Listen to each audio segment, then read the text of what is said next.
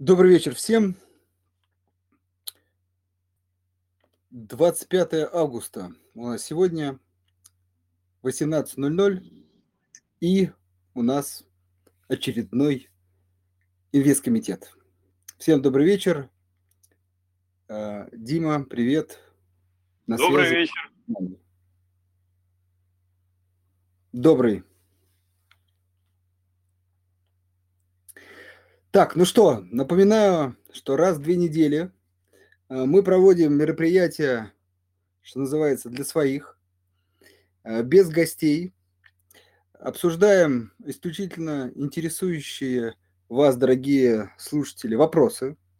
Кто слушает данный эфир в записи, напоминаем, обязательно подпишитесь на Газпромбанк Инвестиции телеграм-канал и приходите к нам онлайн поучаствовать и э, сможете также э, задать свои вопросы.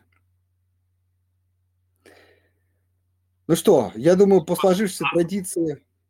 Да, Дим, слушаю.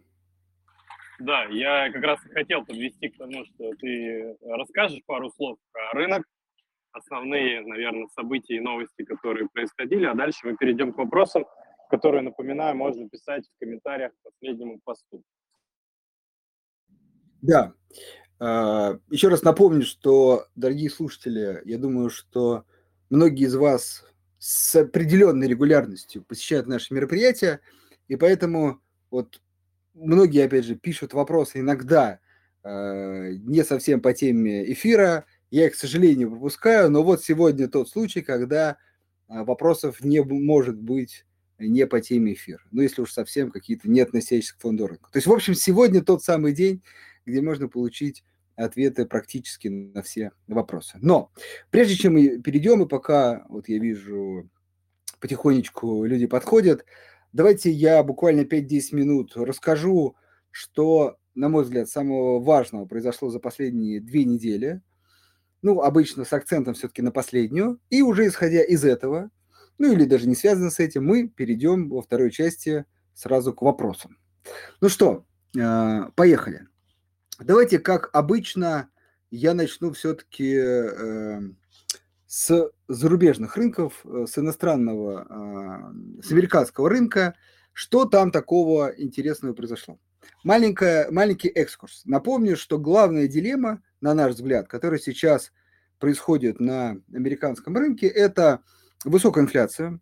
Уже давно всем известна новость, хоть, кто, кто, хоть для тех, кто хоть маломальски интересуется фондовым рынком, и да и вообще финансами, действительно инфляция, да даже, кстати, если не интересуется, мне кажется, инфляция сейчас э, много где обсуждается. Так вот, э, чтобы с ней бороться, одним из инструментов является повышение ставок. И, в общем, э, Центральный банк США эти ставки э, поднимает.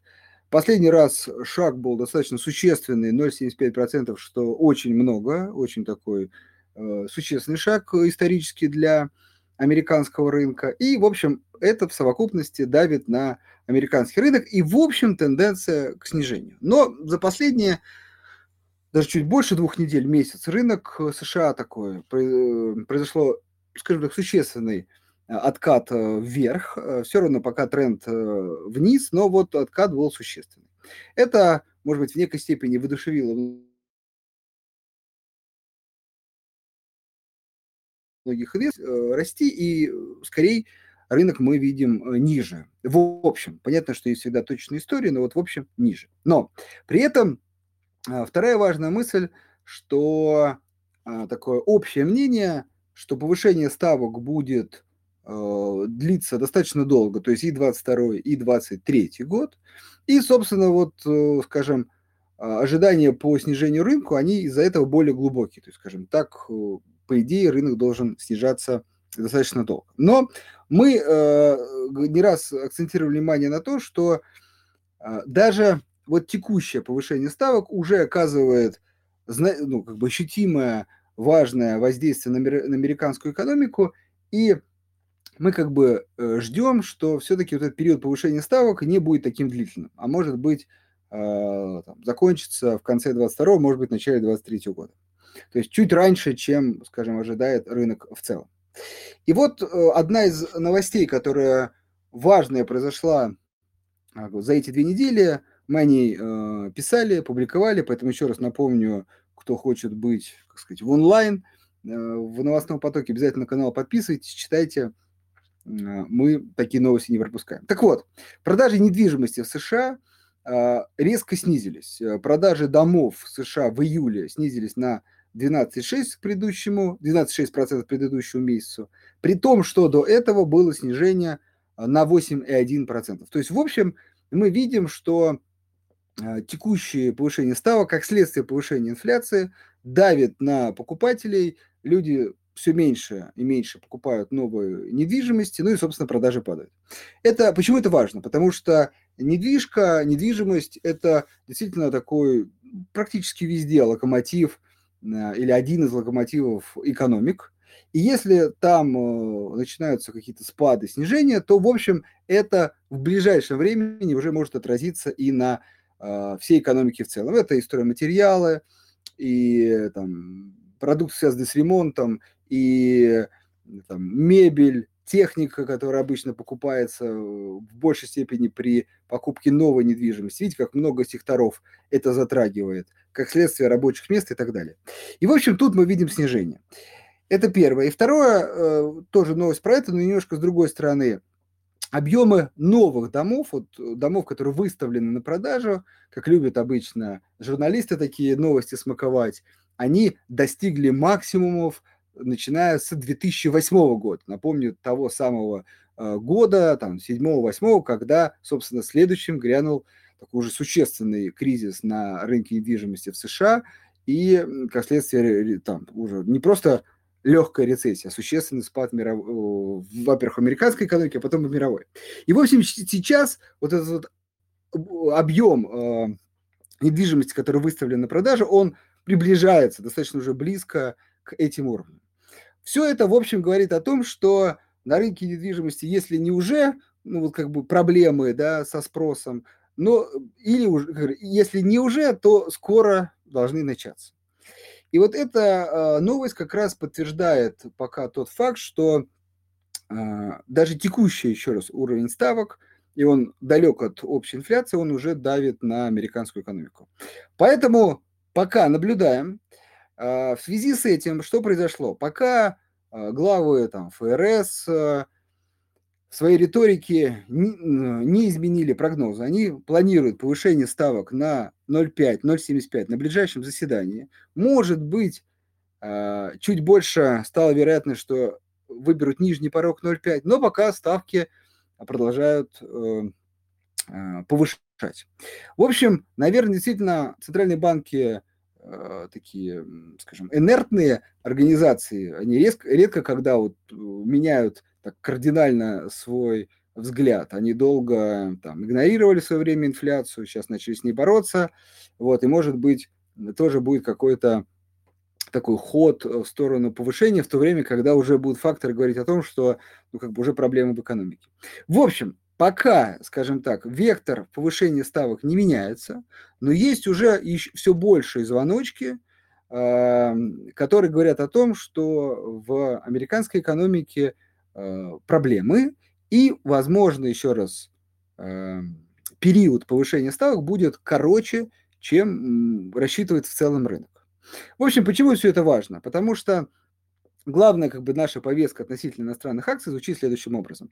Пока ставки все-таки повышаются, вы можете, скажем так, не спешить выбирать Э, компании э, американского рынка. Опять же, если мы инфраструктурные риски оставляем за скобками, и вы их принимаете. То есть, скорее, рынок будет ниже.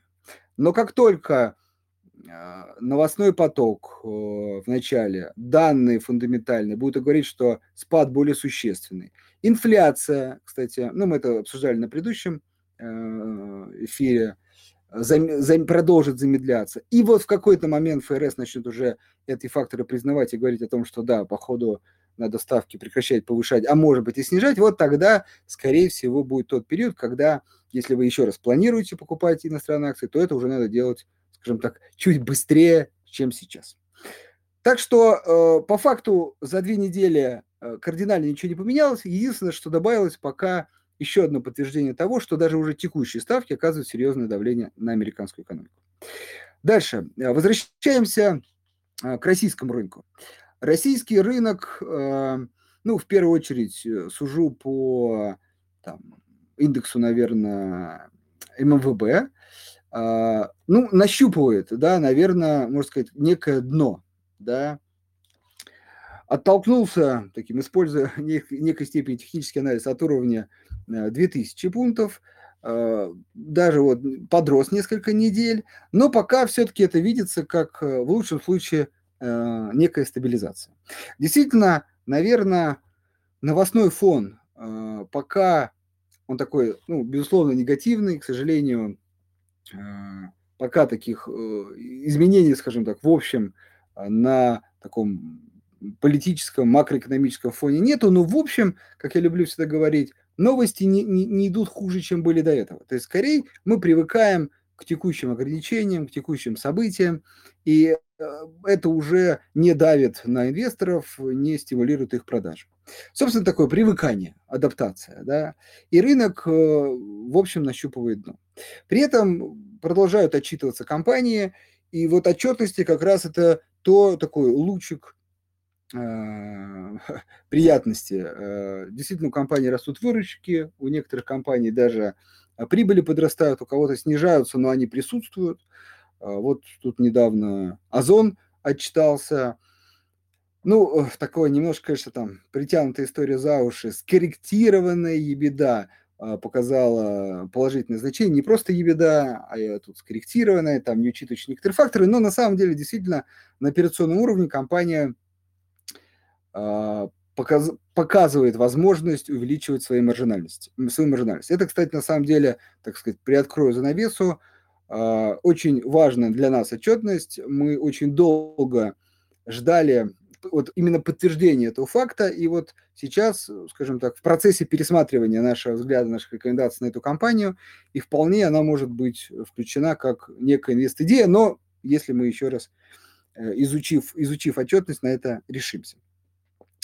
В общем, э, скажем так, новостной фон э, на том же уровне, то есть он не становится хуже.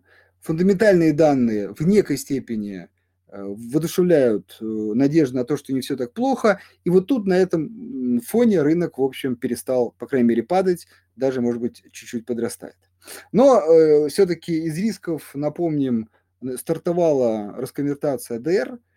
По факту это чуть-чуть длительный процесс, и, наверное, некие действительно эффекты мы увидим э, на следующей неделе. Посмотрим, насколько в первую очередь а, держатели этих э, депозитарных список будут использовать эту возможность как продавать или, может быть, не продавать. А, насколько российский инвестор готов будет выкупать какие-то продажи, это нам еще, думаю, а, предстоит выяснить.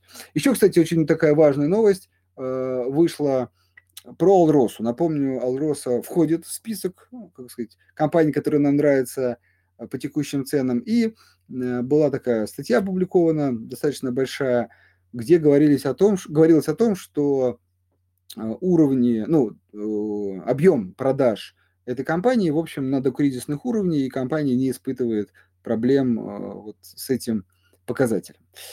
Это действительно здорово, хорошо, пока, сказать, это еще надо увидеть в отчетности, но, в общем, такие, скажем так, новостной фон пока положительный касаемо этой компании. Еще, наверное, из положительного и последнее, на что я хочу обратить внимание, прошла новость о том, что вроде бы как есть подвижки, возможность о том, что э, каким-то образом, вот видите, все немножко витиевато, может заработать мост, э, тот самый пресловутый Евроклир НРД, э, либо временно, либо э, на какие-то активы. Ну, в общем, условия пока непонятны, но, по крайней мере, Э, надежда на это какая-то есть. Единственное, что, наверное, вот, Дим, сейчас дам тебе слово, может быть, ты поправишь, кажется, что все равно это в любом случае будет не быстро, то есть э, хочется, но, наверное, не 22 год, наверное, хорошо бы, если бы в 23-м а, случилось. Вот, но, в общем, а, какие-то есть в этом плане подвижки. И, кстати, кто следит за фондами Finex. Напоминаю, у нас в свое время были представители этой компании. Тоже оттуда поступают, скажем так, некие положительные новости о том, что компания тоже идет по пути получения специальных разрешений на работу со своими активами, с фондами, и тоже, возможно, там какие-то подвижки. В общем,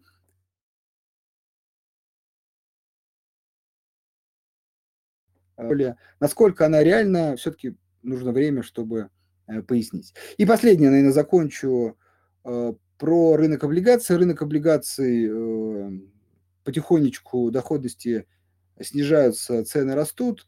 В общем, рынок закладывает в сентябре снова понижение ставок. Пока мы ориентируемся на уровень 0,5%, процентов, ну, там ближе к теме, наверное, будет понятнее. Напоминаю, это все-таки чаще всего зависит от курса валюты на тот момент, ну и данным по, по инфляции. А, да, последнее еще, извиняюсь, про валюту хочется сказать одно слово. А, курс рубля стабилизировался на уровне 60. И, кстати, мы проводили а, такое мероприятие а, там, совместное с коллегами. И одна очень интересная мысль, тут скорее сошлюсь на коллег, а, была замечена в том, что действительно а, каждый месяц там плюс-минус проходят налоговые периоды, когда особенно такое некое происходит давление на доллар, укрепление рубля в связи с тем, что экспортеры продают валютную выручку, платят налоги. Но последние вот важно три месяца, август и июль, июнь, скажем так, низы во время налоговых периодов становятся все ниже, вернее, все выше и выше. То есть рубль уже не столь сильно укрепляется на очередном Э, следующем налоговом периоде. И это действительно такой некий фактор, который говорит о том, что какой-то баланс достигнут даже без, без участия Минфина бюджетного правила по выкупу. А вот если добавить это правило, потому что тоже была новость, что с сентября начнутся тестовые сделки в этом формате, вот как раз с одной стороны, можно сказать, что баланс найден и без участия Минфина на уровне 60, с другой стороны, появление – Минфина э, на этом рынке может как раз сдвинуть курс рубля к, ближе к 70. Это, собственно, тот уровень, который мы ждем э, плюс-минус к концу, ну, к концу, начала, к концу этого года, начало следующего.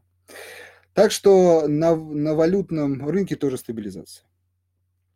На этом все. Дим, может быть, тебе есть что добавить, или можем уже переходить к вопросам? Я думаю, что давай пойдем по вопросам. Меня нормально ты слышишь? Да, да, все хорошо. Ну, отлично. Тогда так, э, можешь зачитывать? Да. Секунду буквально. Я сейчас открою вопросы и начнем. Так, ну, Максим а, как всегда, первый вопрос от Максима. Это уже хорошая традиция. СПБ биржа не раскрывает цепочку депозитариев по акциям Гонконга, даже брокерам. И в конце вопрос. А, ну, я на текущий момент не обладаю информацией по цепочке депозитариев. А мы вроде как брокер. Вот, поэтому я тут подтвержу слова Максима, то есть цепочка депозитариев по гонконгским бумагам э, от, соответственно, НФБ, да, тут э, депозитария питерской биржи, не раскрывается на текущий момент. Да, ну, соответственно, тоже ничего не могу добавить. Действительно, пока такой фактор – Э, неизвестные. А, Ольга задает вопрос. Э, Ольга, я помню, да, вас вы во вторник его задавали. Ну, вот теперь как раз можем, может быть, чуть более поподробнее поговорить. Вопрос следующий. Очень волнует вопрос по евробандам «Газпрома», еврооблигациям. Но, к сожалению, не смогу слушать ваш эфир. Оставляет вопрос на следующий четверг. Как я поняла, вы выходите в эфир по четвергам. Спасибо, что читаете комментарии и реагируете. Удачи вам в таком э, неблагодарном деле, как прогнозы. А, ну, давай я прокомментирую. А, по поводу евробандов. Ситуация следующая. Ну, если так вот взять все-таки период за последний месяц, да, а, произошли, на мой взгляд, серьезные уже подвижки по поводу того, чтобы российские инвесторы получали доходы ну, в, большей, в большей степени в рублях. Ну, в первую очередь я имею в виду купоны. Некоторые эмитенты, ну, такие как Минфин, крупные российские банки, уже начали платить в рублях. Собственно, другие скажем так, крупные корпораты в большинстве случаев сейчас ведут переговоры, либо внести изменения в проспект эмиссии, который позволяет платить в рублях, пытаются, либо выпустить э, замещающие облигации, которые, ну, собственно, тоже имеют возможность платить в рублях, либо еще какие-то там варианты, например, выкупа облигаций у иностранных инвесторов. В общем, компании активно, очень важно, а, ищут варианты, как можно решить эту проблему. Единственное, что надо понимать, что процесс не быстрый, согласование, голосование по этим вопросам. Иногда один вариант не работает, переходим ко второму. Но, в общем, подвижки есть. И я думаю, что, ну, опять же, оптимистично, плюс-минус там, может быть, даже в третьем квартале, может быть, до конца года, большая часть компаний эти вопросы так или иначе решат. И российский инвестор начнет получать купоны, ну тут точно, скорее всего, в рублях, но начнет, а дальше вы уже сами сможете решить, э, что с ними делать. И, может быть, есть что добавить еще по новостям вот, по еврооблигациям? Ну, я скажу так, что все больше выпусков. Сейчас лучше звук у меня? А там со звуком, ну, да нет, да. Ну, мне писали, да, мне писали в личку, что со звуком проблема. Нормально Хорошо. Ну, я скажу так, что по облигациям все больше выпусков, которые появляются, которые платят в рублях по курсу. Да, действительно, ты прав, этот процесс постепенный. А, не, ком, в зависимости от проспекта эмиссии, инкорпорации и всего остального, он может занять там какое-то продолжительное время, но в целом настрой такой, что все так или иначе хотят э, по своим обязательствам расплатиться и ищут для этого там доступные способы.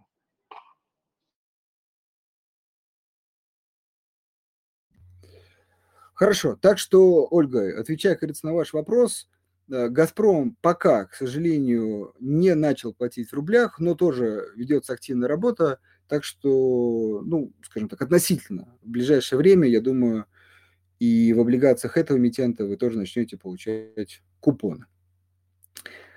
Так.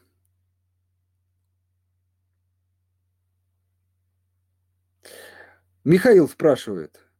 А, э, недавно, не помню как по имени, ну, в общем, недавно высказались мнения о дефолте э, США. Не имея современного экономического образования, исходя из здравого смысла, то трудно с ним не согласиться. А, бесконечный долг, но это, скажем, мягко странно. Ваше мнение по этому поводу, возможно, новая парадигма. Так, ну это мой любимый вопрос, обычно на макроэкономическую тему. А, Михаил, да, давайте, смотрите, прокомментируем. А, в общем, с одной стороны, наверное, сказать бесконечный долг, э, это действительно ну, скажем так, пока, наверное, кажется невозможным. Ну, во-первых, он не бесконечный, то есть он все-таки ограничен. Сейчас долг США, и дай бог не память, там 110-120 от ВВП, это действительно много. Классические учебники пишут, что больше 60% ВВП это уже вот многовато. Да, вот многовато. Но вы должны понять одну очень важную вещь, что это долг в национальной валюте это очень важное, э, как сказать, э, допущение. Да? Одно дело, вот такой же долг, например, 120 ВВП в иностранной валюте, другое дело в национальной валюте. Это два кардинальных, э, две кардинальные разницы. Почему? Потому что свою национальную валюту может печатать государство. Действительно, современное как бы, государственное устройство предполагает некое такое разделение. Есть Минфин, отдельный орган, есть Центральный банк, отдельный орган. Да? И э, действительно, часто они ведут ну, некую такую свою политику, безусловно, согласованно с общей государственной политикой, но, в общем-то, иногда, и даже, например, по примеру нашей страны, вы можете слышать, как, например, у нас министр финансов призывает главу Центрального банка э, понижать, ну, как бы, ставку быстрее или до этого не так сильно повышать. То есть бывают такие, как бы, э, пожелания от одного, как говорится, госоргана к другому. Но, в общем-то, это все государство. Опять же, вот теперь с моей точки зрения. Поэтому, почему это важно? Потому что если в какой-то момент встанет вопрос об обслуживании долга или по факту, что значит, что, например, а, Минфин выходит в США с очередным а, с очередным выпуском облигаций, и вот ну нету покупателей, нету, да, ну вот никто не доверяет, большой долг. Ну тогда э, включается печатный станок, что, собственно, делается не раз и даже без этого повода, да, просто надо помочь экономике, и все. То есть, э, или по-другому могу сформулировать. Вот представьте а, такое приятное, мне кажется, а, такое воображение, представление, что у вас стоит дома печатный станок. Вот. И вы э, занимаете в тех деньгах, которые можете печатать. Почему вы занимаете, опять же, вот это вопрос как раз разделения Минфина и ЦБ. Но в случае э, проблем, в случае какого-то ну, требования все вернуть, вы всегда можете напечатать эти деньги и вернуть. Единственное, что это может вызвать инфляцию не, очень важно, не текущую инфляцию, потому что кто-то скажет, ну вот сейчас инфляция. Не-не, это, поверьте, не та инфляция, которая может последовать за так называемой монетизацией, монетизацией госдолга. Она будет, ну, такой гиперинфляция, как минимум двухзначная, может быть, даже трехзначная в какое-то время. Ну, в общем, большая. Но э, дойдет ли до этого? Вот об этом еще можно порассуждать, отдельная просто тема. Но сам факт, займ в собственной валюте – это намного менее страшнее. Это не то же самое, когда вы занимаете в иностранной валюте. Ну и любимый мой последний пример – это Япония, где госдолг уже 200 с чем-то ВВП. То есть, поймите, вот э, как бы, то есть это страна, которая уже шагнула в два раза дальше, чем США. То есть вот если люди задаются вопросом о дефолте США, то, наверное, Япония уже должна была бы дефолтнуть, потому что у нее долг в два раза больше ну, по, по, по отношению к ее экономике. Вот. Но при этом, если вы обратите внимание на доходности японских облигаций, они как раз еще меньше, чем по, а, по американским. Опять же, потому что это долг в собственной валюте. Вот. Э, собственно, э, исходя из этого, может ли, по крайней мере, вот важно, в текущий момент долг э, США расти? Да, вполне. Грозит ли это каким-то важно ближайшим дефолтом? Нет, считаю, не грозит. Потому что еще раз, это долг национальной валюте. Андрей, позволишь, я бы еще дополнил. Э, Михаил, обрати внимание, обратите внимание на курс доллара по отношению к другим валютам, исключая рубль. То есть э, как бы предтечей дефолта и таких как бы серьезных проинфляционных э, из, ожиданий на фоне монетизации долга будет стремительное обесценение курса валюты по отношению к паритету там, к, к основным мировым. Вот, этого не происходит. Более того, доллар укрепляется, да, то есть что говорит о том, что, по крайней мере, там не то, что внутри этот, э, соответственно, эти события не ждут, их не ждут и те, кто дает в долг, потому что иначе валюта была бы в паритете совершенно в другом. Вот тут, э, наверное, уместно было бы поговорить про зону евро в этой связи, да, и то, что происходит с национальной валютой а, евро, ну, еврозоны, да, вот здесь как бы есть вопрос, потому что, ну, мы вот сейчас не затрагивали, а между тем, как бы евро опускался ниже э, одного, э, ниже доллара, грубо говоря, да, при том, что исторически он торговался 1.15, 1.20 э, долларов за евро. То есть вот это как бы тенденции, которые говорят о том, что как бы за валютным может последовать и долговой кризис. Вот э, с долларом, мне кажется, все гораздо менее трагично и с госдолгом в текущих условиях, опять же, повторюсь. Да, да, тут очень важно вот добавлять в текущих условиях. То есть, э, поймите, если э, чуть-чуть пофантазируем, парадигма в том, что как бы понятно, у нас сейчас да, в стране э, дедоларизация, да, вот, но все-таки в мире, давайте как бы будем адекватны, да, она как бы пока все то же самое, да, доллар э, валюта номер один. Вот если в мире пойдет вот эта история, да, э, такая масштабная, отказ от доллара, опять же, по каким-то причинам, то есть это надо еще вот какие-то причины должны быть, да, мнение о том, что например, американские облигации, не обязательно государственные, американские акции, это то, что что-то вот может в какой-то момент перестать что-то давать, и люди будут просто панически избавляться от этого, лишь бы купить что-то другое. Вот тогда, может быть, как бы поговорим еще, и тогда и даже в этом случае еще не дефолт, потому что еще раз, дефолт может быть корпорацией, там, э, частных лиц. Государство, еще раз, печатный станок – это очень сильная штука. Вот, но даже этого нет. Поэтому госдолг – старая тема, еще раз, мы не раз это говорили, я, когда пришел на рынок, повторяю эту фразу в сотый раз, там, в 2005-2006. Вот, то, вот ровно тогда открываешь какие-нибудь макроэкономические истории, и там люди переживают за госдолг США. Вот минуло уже там, 16 лет, и как бы все мы переживаем за госдолг США. Так, идем дальше. Когда же будет отображаться в приложении средняя цена покупки? Александр спрашивает.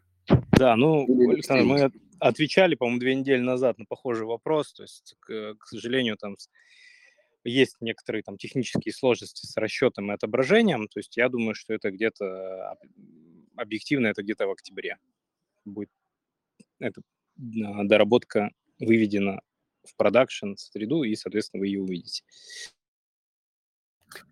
Хорошо, вот такой интересный вопрос от Игоря, э, вроде бы. Э, началась автоматическая расконвертация АДР. Скажите, пожалуйста, а будет ли при расконвертации доначислены дивиденды, которые не, выплачивали, не выплачивались, пока АДР были заморожены, или какие могут быть шаги инвестора, чтобы их, эти самые дивиденды, получить при или после расконвертации на примере АДР МТС? Это очень хороший вопрос. Честно скажу, сходу у меня на него ответа нет. То есть по механике платежа, скорее всего, соответственно, дивиденды были перечислены а, компании в счет ну, как при кастодиане, где хранились депозитарные расписки, соответственно, они там, скорее всего, в долларах имеют какой-нибудь статус заморожено, и достать их оттуда можно будет по той же примерно процедуре, по которой можно будет физлицам в перспективе разблокировать свои э, активы э, в рамках заблокированного в Евроклир счета НРД. Как бы сейчас страшно это не прозвучало. Поэтому я боюсь, что здесь э, процедура будет примерно такая же, но надо уточнить. Да, я тоже думаю, что дивиденды-то были перечислены, они не дошли, и они, собственно, там хранятся уже где-то за рубежом, да. И вот пока опять же, тот же самый канал не будет налажен, я думаю, что вернуть их не получится. То есть, еще не совсем никогда, а вот именно когда, как сказать, пока не заработает тот самый мост.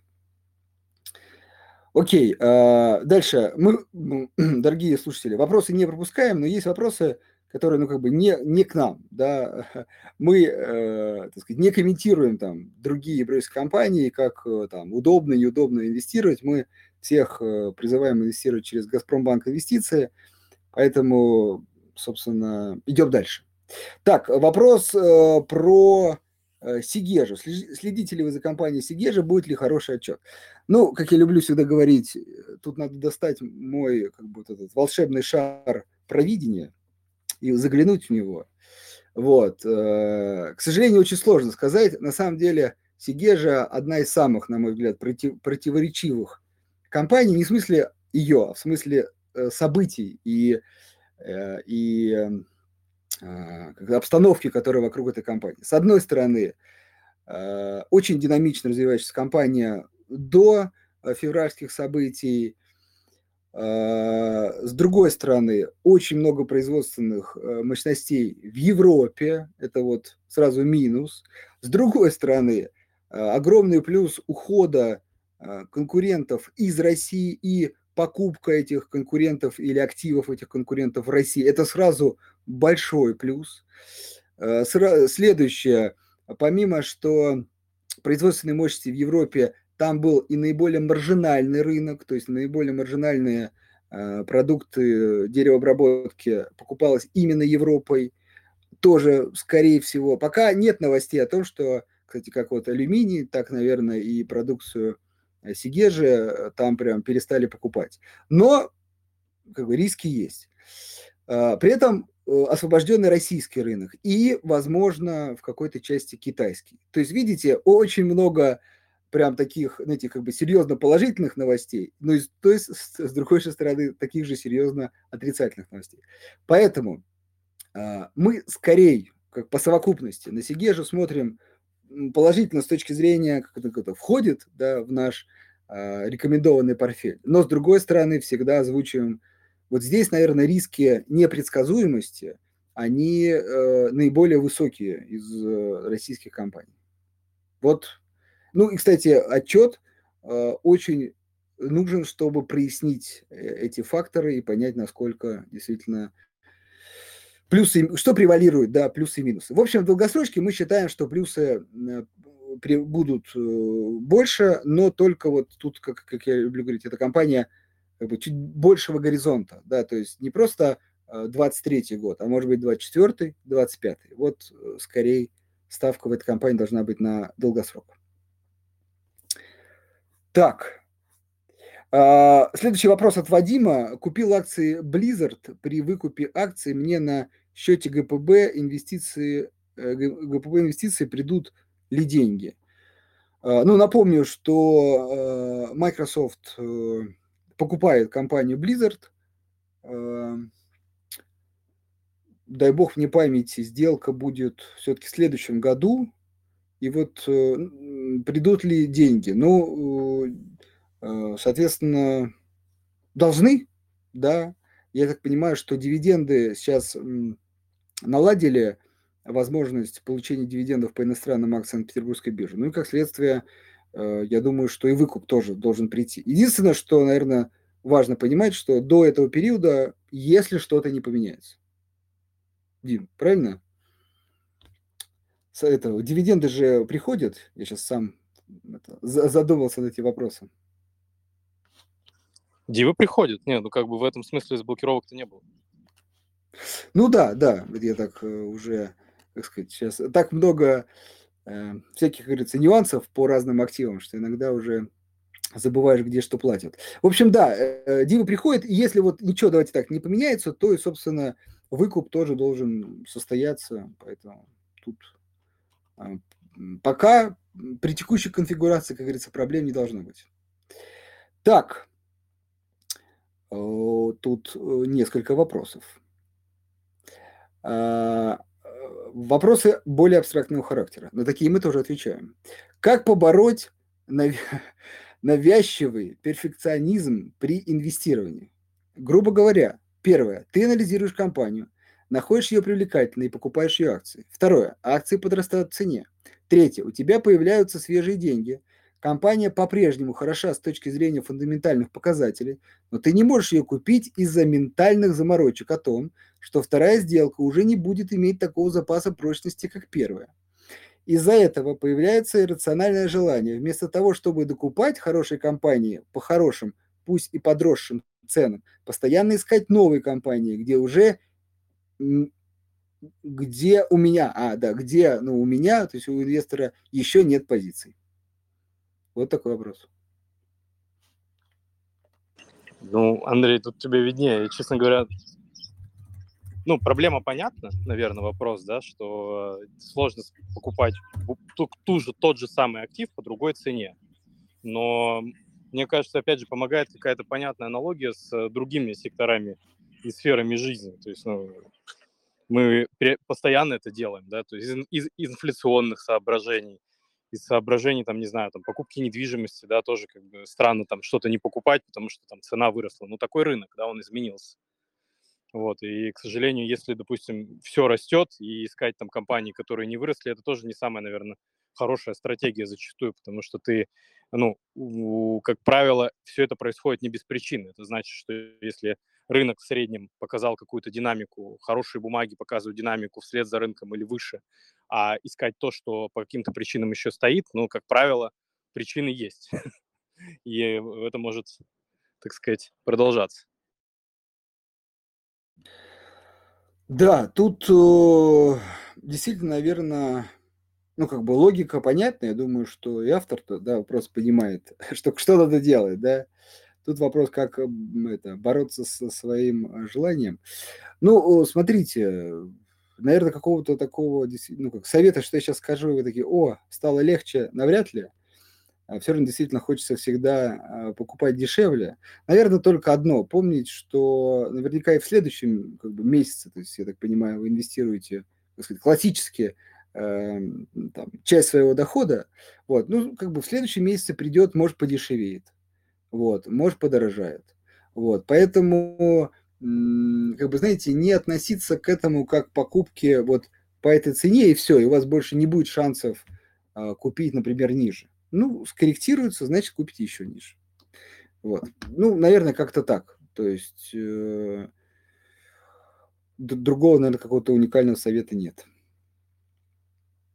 Да, тут, кстати, вот подсказывают такой совет, э, что еда дорожает год, э, год году, но мы ее продолжаем покупать и явно от нее, так сказать, не отказываемся. Но там, как говорится, и выбора особо нет. Так что... Окей. Э, следующий вопрос. Можете объяснить простыми словами, почему ставка риска под маржиналку по доллару в районе 50, а для юаня около 98? То есть доллар принимается под обеспечение, а юань нет. Хотя все рекомендуют переходить в юань и указывают на риски владения долларом. Кстати, интересный вопрос.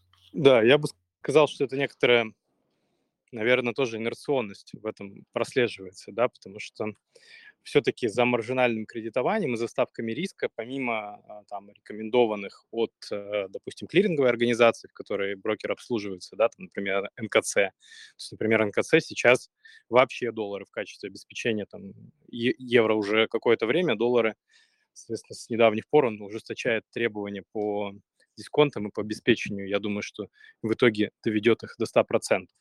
Помимо вот э, таких э, вещей, которые влияют на ставки риска при маржинальном кредитовании, еще и а, влияет развитость финансового рынка относительно того или иного инструмента. То есть юань с точки зрения там, спроса, объема предложения, а, лишь недавно в России стал, так скажем, популярной валютой, да, и в этом ну, потребуется некоторое время для того, чтобы институты и участники наладили, соответственно, процессы обмена, грубо говоря, а, юаня, принима, принимать его в репо, соответственно, сужать и, э, соответственно, брать взаймы. А, на это все потребуется некоторое время, и ставки риска по нему будут падать, потому что в конечном итоге а, в нормальном рынке ставки риска определяются лишь волатильностью инструмента. Окей. Okay. Так, а, сохраняют ли прежнюю привлекательность китайские компании на гонконгской бирже после делистинга с американских бирж, например, Alibaba? А, ну, тут я, наверное, так скажу, что по факту, а, давайте так, сам бизнес не меняет никакой привлекательности, ушел он с биржи или не ушел, но, с другой стороны, мы понимаем, что есть иностранные инвесторы, да, которые могли там по каким-то причинам не успеть э, продать их э, э, там, на американских биржах и могут в какой-то момент перевести им терпется да, на гонконгский и продать. То есть, в общем, тут, еще раз, сам бизнес не меняется, но может измениться отношение инвесторов к этой компании из-за того, что теперь она, например, не торгуется на американских биржах. Вот скорее так. Так. Э,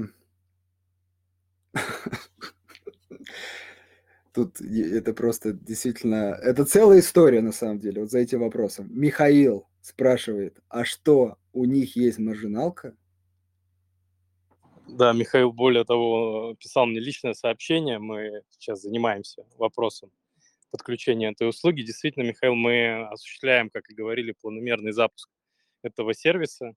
Сейчас он доступен квалифицированным инвесторам по ряду бумаг, а, соответственно, при взятии позиции в лонг.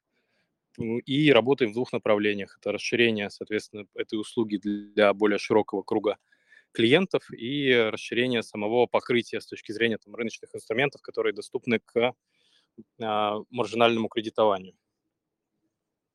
Поэтому, Михаил, скоро все будет. Да, то есть уже это, вот, как сказать, уже максимально скоро, то есть это практически уже вот-вот, действительно.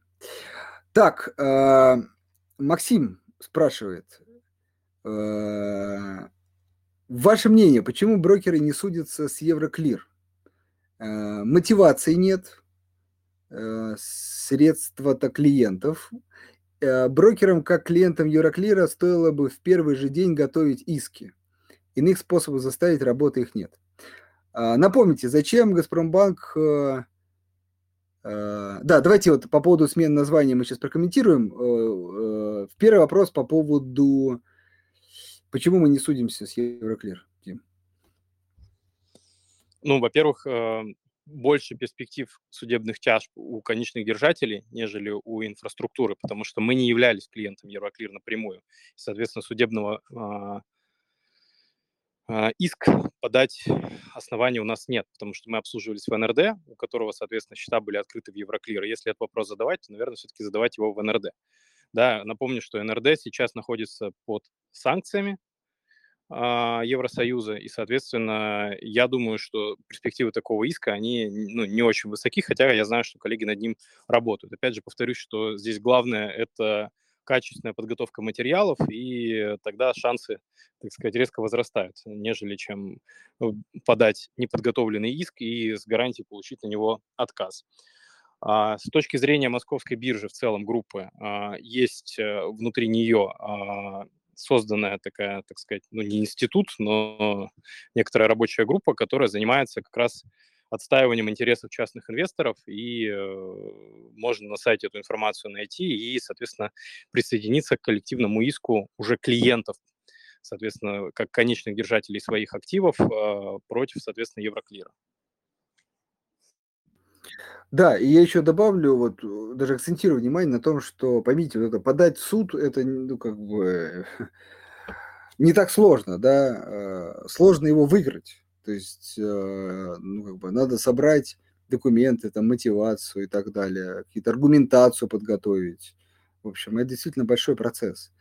Вот. Э, и по поводу средства клиентов, э, не брокера, да, вы поймите, ну, давайте с другой стороны заглянем, действительно большая часть денег заморожена, тех денег, которые могли быть инвестированы в какие-то активы, для брокера это очень важная составляющая дохода.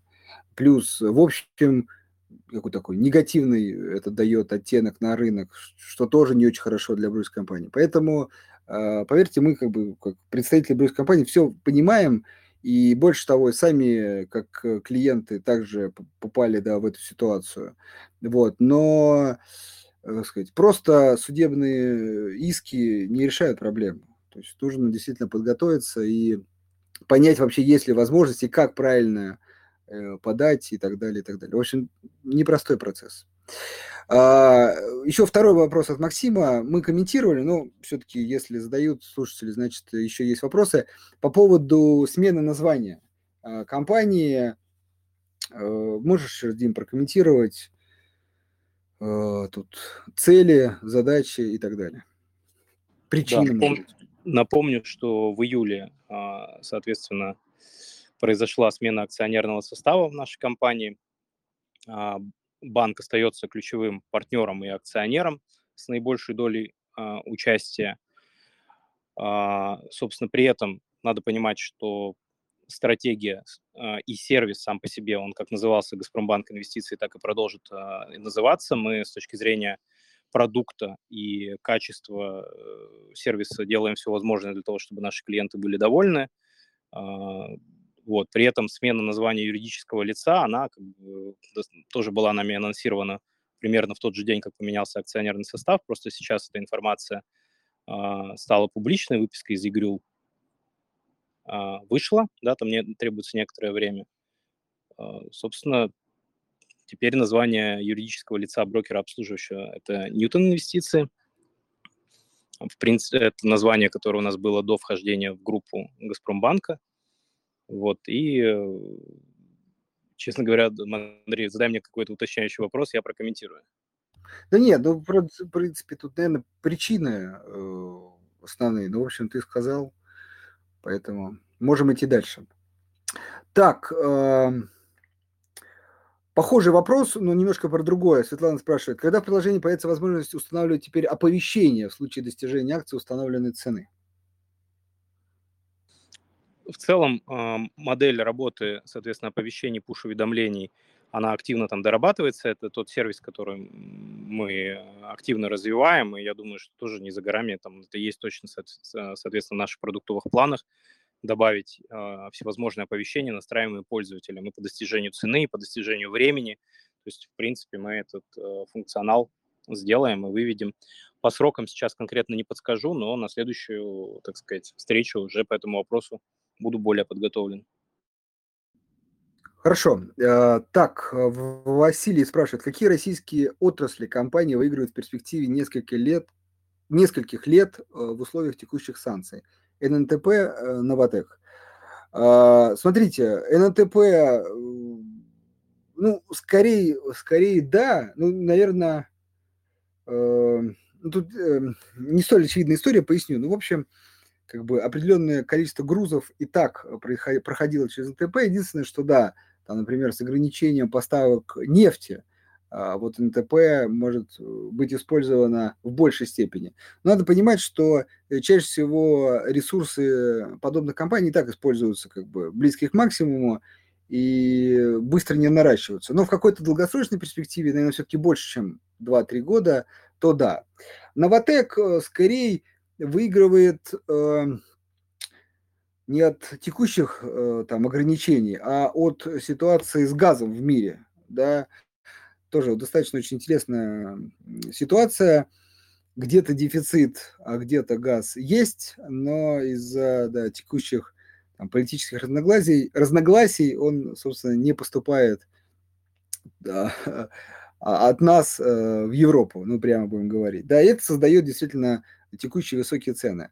А, Новотек э, тут э, более мобилен, э, но, однако, тоже наращивание мощностей, вот, видите, обратная сторона медали, тоже, ну, как минимум, откладывается. А, я назову сейчас несколько компаний, но, в общем, хочется основную мысль сказать, что на самом деле только время может показать, кто выигрывает, потому что вот пример Сигежи, да, с одной стороны, ну, если взглянуть на то, что рынок расчищается российский для этой компании, э, как сказать, просто в моменте, да, но с другой стороны, другой рынок европейский в какой-то степени закрывается, и вот что перевесит, э, сложно сказать. И так, на самом деле, для очень многих компаний. Но, наверное, все-таки из такого тоже хочется назвать, например, компанию э, «Русская аквакультура», которую вот мы давали рекомендацию, и она достигла своих целей, но при этом, на самом деле, продолжает как бы нравится нам и по текущим ценам, а, тоже э, хороший пример. С другой, с одной стороны, освобождается рынок красной рыбы э, для этой компании, но с другой стороны, есть зависимость от э, оборуд... иностранного оборудования, от так называемых смолтовых заводов, которые вот Мальков производит, тоже есть зависимость. В общем, наверное, идеально э, такой идеальной компании, которая а, полностью в плюсе, а, назвать э, сложно, но, наверное, в большей степени могу назвать компанию ВК. Вот, э, потому что все-таки социальные сети теперь как бы полностью российские, да, в руках этой компании. Но опять же, если тут минус, у этой компании один из таких больших источников дохода был игры, э, которые в большей степени, опять же, рынком сбыта были зарубежные рынки. И вот этот, э, эта часть бизнеса тоже под вопросом. То есть, в общем, везде есть плюсы и минусы. Вопрос времени понять, как, ты, как сказать, кто сможет э, свои плюсы еще улучшить, как сказать, улучшить, да, воспользоваться своими плюсами и минимизировать издержки от, от минусов. Вот, поэтому, еще раз, русская культура, наверное, все-таки ВК, ННТП тоже могу туда э, занести. ДВМП, кстати, тоже вот, ну, как и ННТП может, можно туда отнести. Ну, вот, наверное, то, что э, приходит на ум. Так, ну, Новотек, кстати, тоже в некой степени скорее э, рыночная конъюнктура способствует доход, увеличению доходов этой компании. Так, ох, такой э, старый э, в плане, как сказать, базовый, базовый вопрос. Какие риски при дефолте брокера? Давай, наверное, я попробую ответить. Давай. Ты мне поможешь, если что. А, базово, что стоит понимать про брокера, что активы клиентов обособлены от собственных и там, а, от собственных позиций брокера.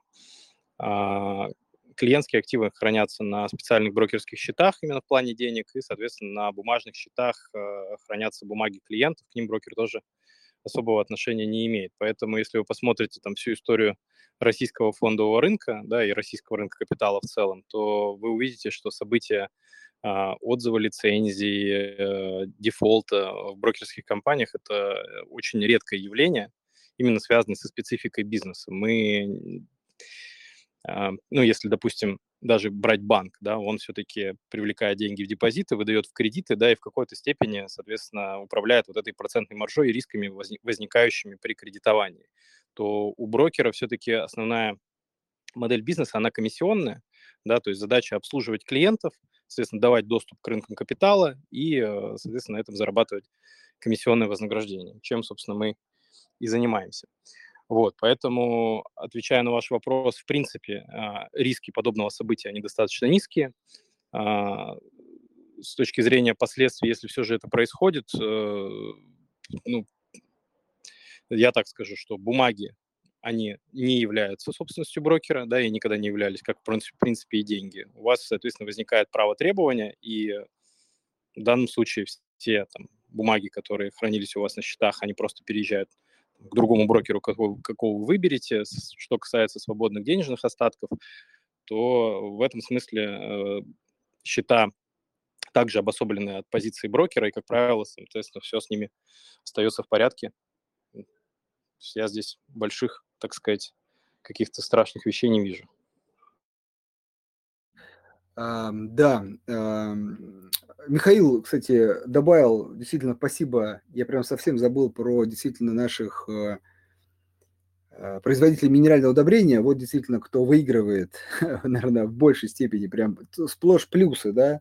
Я почему забыл, поясню, потому что как раз этот сектор а, так немножко выпал из фокуса моего внимания, потому что, ну, на, нас, на наш взгляд, э, конъюнктурно там все очень хорошо, но и цены очень высокие. То есть мы просто не считаем, что это продлится, ну, прям э, очень долго, э, может быть, год-два даже. Но потом все-таки, так или иначе, цены стабилизируются. И мы все-таки скорее ждем вот тогда коррекции в этих акциях. Поэтому не рассматриваем их, и вот поэтому, наверное, выпали они немножко из моего фокуса. Хотя абсолютно, да, вот как раз э, производители минерального удобрения э, тут э, в плюсе. Вот, хотя там есть ограничения э, на экспорт, но я думаю, что сказать, даже с этими ограничениями компания в большом плюсе. Можно, кстати, сельское хозяйство назвать, вот, но там тоже есть определенные ограничения. Русагра, кстати, вот, тоже можно туда отнести. Так, э, Иван напомнил э, мне, что я сказал, что, что, что слушатели могут задавать любые вопросы, но я уточню, я говорил практически любые вопросы. Ладно, давайте я все-таки попробую прокомментировать. Иван спрашивает про возможность инвестировать, там, минуя российскую инфраструктуру. Э, ну, что ж скрывать, смотрите, я думаю, всем все понятно. Вы принимаете риски теперь иностранной инфраструктуры, да, то есть Э, к сожалению, э, ну, по крайней мере, вот последняя новость была, не будем ладно, называть иностранных брокеров, которые там вежливо, скажем так, попросили российских инвесторов закрыть счета. Вот это те риски, которые могут реализоваться. Это, ну, скажем так, не самый худший сценарий, но вот ну, скажем, определенно вероятный. Худший это прям заморозка, но все-таки думаю, что скорее будет сценарий именно такого, скажем, не работаем с, российским, с российским инвестором. Вот, вот этот сценарий, который несет, ну, скажем, э, текущие риски инвестирования через иностранных брокерских компаний.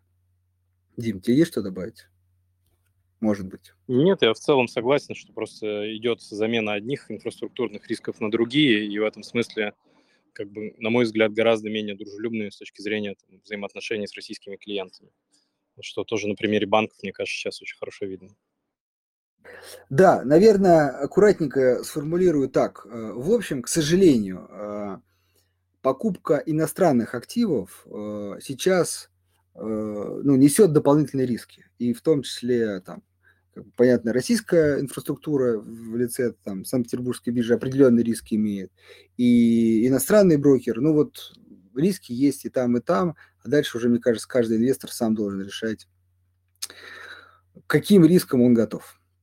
Так, э, тут комментарий по поводу все компании, входящие в структуру ФК-систем, показывают хорошие результаты. Что не говори, но менеджмент системы хороший. Ну, кстати, да, наверное, я с этим соглашусь.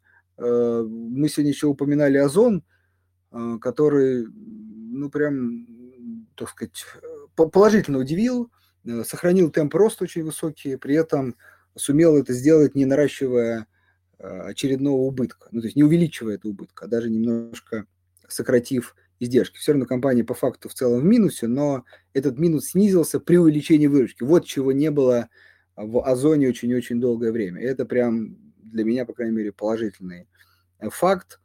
Э, и рынок, в принципе, отреагировал положительно. Надо понимать, что, конечно, по сравнению э, с историческими максимумами компания существенно скорректировалась, а показатели существенно улучшились. Вот, поэтому тут произошло то самое приятное, когда фундаментально компания стала лучше, а по цене дешевле. И, в общем, еще раз, размышляем, пока не буду финализировать наше решение по этой компании, мы обязательно и сообщим, и выложим, и анонс сделаем, ну, обзор глубокий, но пока вот э, смотрим, изучаем. А тогда... Я бы, знаешь, что правда. еще добавил по mm-hmm. этому поводу, что компании, входящие в группу АФК-система, они, и, помимо прочего, еще интересны своей дивидендной политикой, потому что у них есть холдинговая компания, которая очень хочет получить дивиденды от дочерних структур для, соответственно, дальнейшего операционного ведения бизнеса. И в этом смысле, например, риск невыплаты дивидендов по компаниям, входящим в группу АФК-система, он ниже рыночного, на мой взгляд. Да, это правда. Тем более, ну, тут надо напомнить еще, что не просто холдинговая структура, у этой холдинга, ну, по исторически накопился большой долг, который в том числе надо обслуживать, гасить, вот, и поэтому там даже такая еще и экономическая есть э, необходимость э, в этих дивидендах. Поэтому действительно это способствует э, в первую очередь тем инвесторам, которые хотят видеть дивиденды. Так, Антон, такой крик души, мне кажется. Сбер, что делать, когда потерял половину от инвестиций? А, а, оставить на пенсию, играть в боковик? Как вообще себя вести, когда потерял больше, чем заработал? А, ну, давай я прокомментирую. А, Антон, а, смотрите, мы сейчас находимся, давайте, сложно назвать э, стадию, но всегда точно, но точно в эпицентре кризиса. Да, то есть понятно, что и фундаментальные показатели российской экономики пока отрицательные, и рисков много, ну и, собственно, цены это прекрасно отражают. Но если вы первый раз нас слушаете, или, по крайней мере, вот этот вопрос а, мы затрагиваем, то до этого мы, наверное, уже последние полгода говорим о следующем, что а, вся история фондового рынка, а, в том числе там, и сколько мы на рынке, и вообще э, до этого, говорит о том, что как бы не было там, сложно, страшно и так далее, рынок восстанавливается. Восстанавливается он в первую очередь есть базовая вещь, вот немножко мы об этом сегодня говорили по поводу долга огромного США, но там есть такое следствие, это печатный станок. Это, на самом деле, во всех странах работает. Денег, в общем, становится больше. А акций базово важно. Есть компании, которые очень сильно размывают доли, но, в общем, базовые акции больше не становятся. И поэтому даже порой тот же самый бизнес вырастает просто потому, что, еще раз, денег становится больше. А, это первое. Второе – Э, в кризис всегда эмоции впереди проблем. То есть, ну, я, я не помню ни одного случая на рынке, вот читая историю, когда вдруг эмоции рынка были менее, скажем так, сдержаны, да, а, чем как бы, реальные проблемы. Люди эмоциональны. Вот, и поэтому э, часто падение слишком сильное, да, слишком, э, ну, то есть не отражающее реальных проблем. И вот это как раз та возможность, которая позволяет э, заработать на этом. То есть э, как это, ос, оставить страх где-то как бы за бортом и а, покупать акции, э, веря в то, что так или иначе рынок восстановится, но или проблемы будут э, не такими плохими. Это, собственно, то, что стимулирует, по крайней мере, нас, ну, по крайней мере, давайте за себя скажу, меня инвестировать, в текущий момент покупать, ну и, собственно, делиться этим взглядом. Как будет в этот кризис, время покажет. Но все еще раз предыдущие кризисы говорят о том, что все восстанавливается. Поэтому вам, может быть, для облегчения, да, посмотрите 2008 год, сколько стоил Сбербанк, 2015, кажется, сколько стоил Сбербанк, и посмотрите, как он восстанавливался. Конечно, когда вы смотрите на график, который уже восстановился, всегда кажется, ну, это какая-то вот та, она не, чувств, не столь чувствительная история, потому что вы не переживали того падения. Но просто вот для упражнения закройте вот этот, заведите график так, чтобы видеть только падение. И сравните с текущим это, они ничем не отличаются, да. А дальше посмотрите, как было тогда. В общем, мы э, можем только надеяться, утверждать не можем, что в этот раз будет э, то же самое, вопрос просто времени. То есть сколько понадобится э, времени на восстановление. Опять же, говоря про Сбербанк, это э, как бы, крупный банк, свое место, я думаю, он а, глобально не поменяет в российской финансовой системе. Собственно, решение там каких-то текущих проблем, и, собственно, компания, думаю, выйдет в прибыль, ну и дальше акция отыграет это. Поэтому как это, не, не, как это, не индивидуальная инвестиционная рекомендация, давно этого не говорили. В общем, мы бы не продавали. Мы, наоборот, считаем, что эта компания на текущих уровнях интересна. Надеюсь, вам стало, как говорится, легче. Так, а, вопрос такой. Кстати, я только сейчас увидел, что у нас такой быстрый час пролетел. Хорошо, давайте вот как раз есть три вопроса, на них постараемся быстренько ответить. Как вы думаете, есть ли смысл регулятору пересмотреть индекс Мосбиржи в плане доли бумаг, которые в больш, в боль, ну, которые, в общем, с большей долей находятся в недружественных, у недружественных нерезидентов? Опять же, тот же Сбер. Ну, то есть так, немножко подстроиться под рынок, знаешь, под рыночную ситуацию. А зачем? какая идея? Зачем? Ну, типа, эти, эти компании имеют такой нерыночный навес. Уменьшив их долю, э, мы, может быть, более будет приятнее через год смотреть на индекс МВП. Он, но опять же, если предположить, что этот навес будет реализован, он будет лучше, если бы этого не делать. Вот так. Но, с другой стороны, всегда надо понимать, что при такой, так сказать, э, операции у тебя индексные фонды, которых немало вынуждены будут эти доли в моменте продать.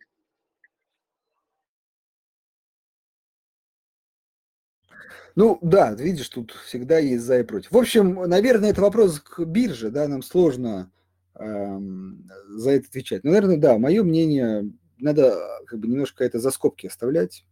Я, наверное, еще бы, знаешь, что хотел о чем поговорить сейчас. А, выходило, выходили новости, а, собственно, Борис Блохин, это директор рынка акций Московской биржи, комментировал по поводу планов биржи о реализации как раз пакетов дружественных, недружественных стран.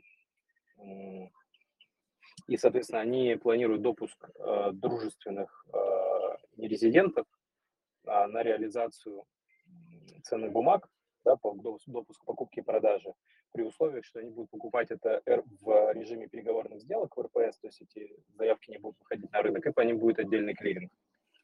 То есть так, что у биржи есть планы по, по соответственно, тому, как сделать механизм реализации таким, чтобы он а, с меньшей степенью а, давлел над рынком. Окей. Okay. Э, Максим спрашивает про Финекс. Я, кстати, вот да, забыл про эту историю. Я где-то ее сказать, краем глаза слышал. Может быть, Дим, ты добавишь что-то. Но вопрос следующий, действительно интересно. А ваше мнение по предложению Финекс?